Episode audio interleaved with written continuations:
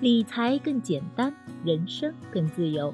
亲爱的减七理财的小伙伴，大家周五好，欢迎收听减七理财周报。每周新闻那么多，听减七说就够了。首先来看第一条新闻，是来自中国基金报的消息：美股超级大反弹，暴涨近一千两百点。三月五日截至收盘，美国三大股指收盘全线大涨。其中，道指涨百分之四点五三，标普五百指数涨百分之四点二二，纳指涨百分之三点八五。本周，美联储宣布紧急降息，照理来说，降息会刺激经济，对股市是利好。但是当天美股却是下跌的，到了第二天，美股才开始反弹，三大股指全线大涨，道琼斯指数拉升了近一千两百点。大家可能会觉得纳闷儿，为什么美股最近暴涨暴跌呢？暴涨是因为美国大选的初选结果公布，民主党候选人拜登获胜，市场比较认可拜登，认为他的胜出对美国经济有利。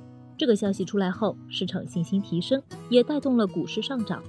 暴跌其实更好理解，随着疫情在全球开始蔓延，美股短期内下跌风险仍然存在，要注意风险。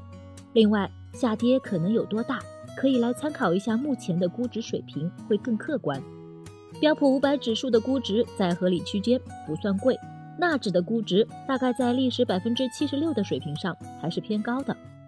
说说实际的，对我们投资有什么影响呢？A 股虽然会受到国际市场的一定影响，但整体走势还是比较靠自己的。从这几天表现看，A 股表现也还算平稳。其次，对极简组合来说，美股的大幅波动是会对组合的短期收益有影响。但极简作为不择时的长期投资策略，我们上周的内容也做了分析。不如把眼光放长一点，拉长到一两年再看，短期的涨跌也算不了什么。如果极简这两天的起伏让你很慌，一方面你可以自测一下自己高风险的投资金额或者比例是不是过高了；另一方面呢？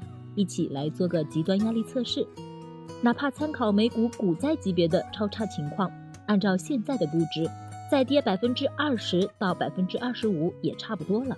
那对于极简投资的影响，大概也只有百分之八到百分之十左右。因为美股部分呢，占极简组合的比例为百分之四十。那么看看你是否能够承受呢？拓展阅读的文章在文字区。大跌了怎么办？第二条新闻也是来自中国基金报，科技类 ETF 首次在发行层面主动限制规模。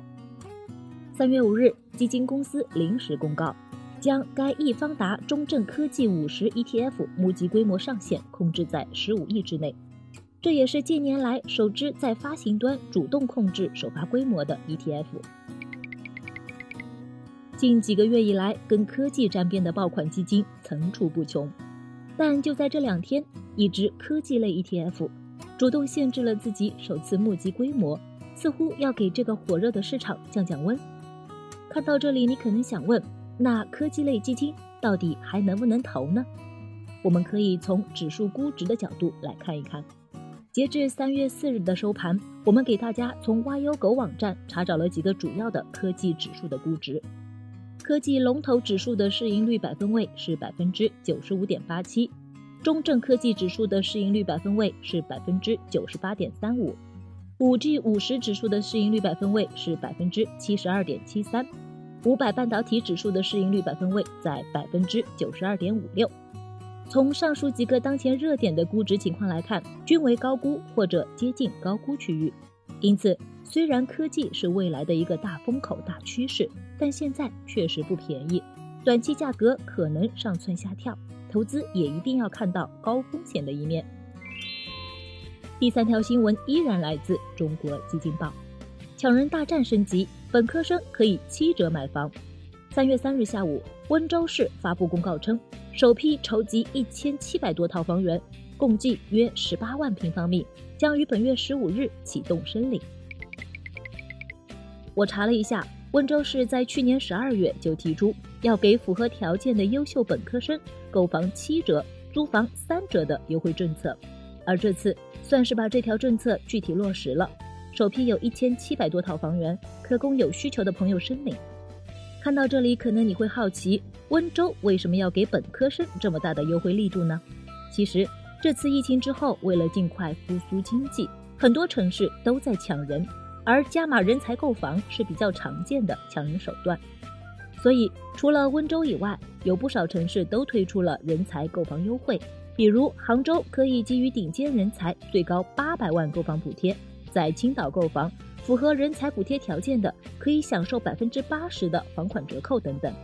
总而言之，通过购房和租房优惠来吸引人才入住是目前的趋势，未来可能也会有更多的城市在这方面跟进发力。感兴趣的朋友不妨多留意一下。今天是周五了，也跟大家聊一聊，你现在在哪个城市呢？未来打算在哪里买房？欢迎跟我们一起讨论一下。最后来到了一句话新闻时间，皇上你也该知道一下。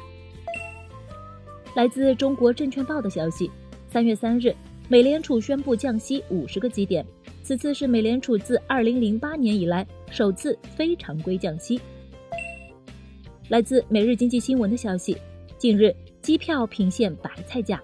一些航司推出零点一折，甚至折扣率更低的机票，以缓解经营压力。来自中国基金报的消息，三月五日上午十点零八分，华为第二代折叠屏手机 Mate X S 正式迎来开售，新款手机瞬间就在华为商城、京东和天猫旗舰店三大平台被秒光。感谢大家收听今天的减七理财周报，一同感知正在发生的变化。提高经济敏感度，更多投资新闻解读及理财科普，欢迎关注我们的公众号“简七独裁”，简单的简，汉字的七，我在那里等你。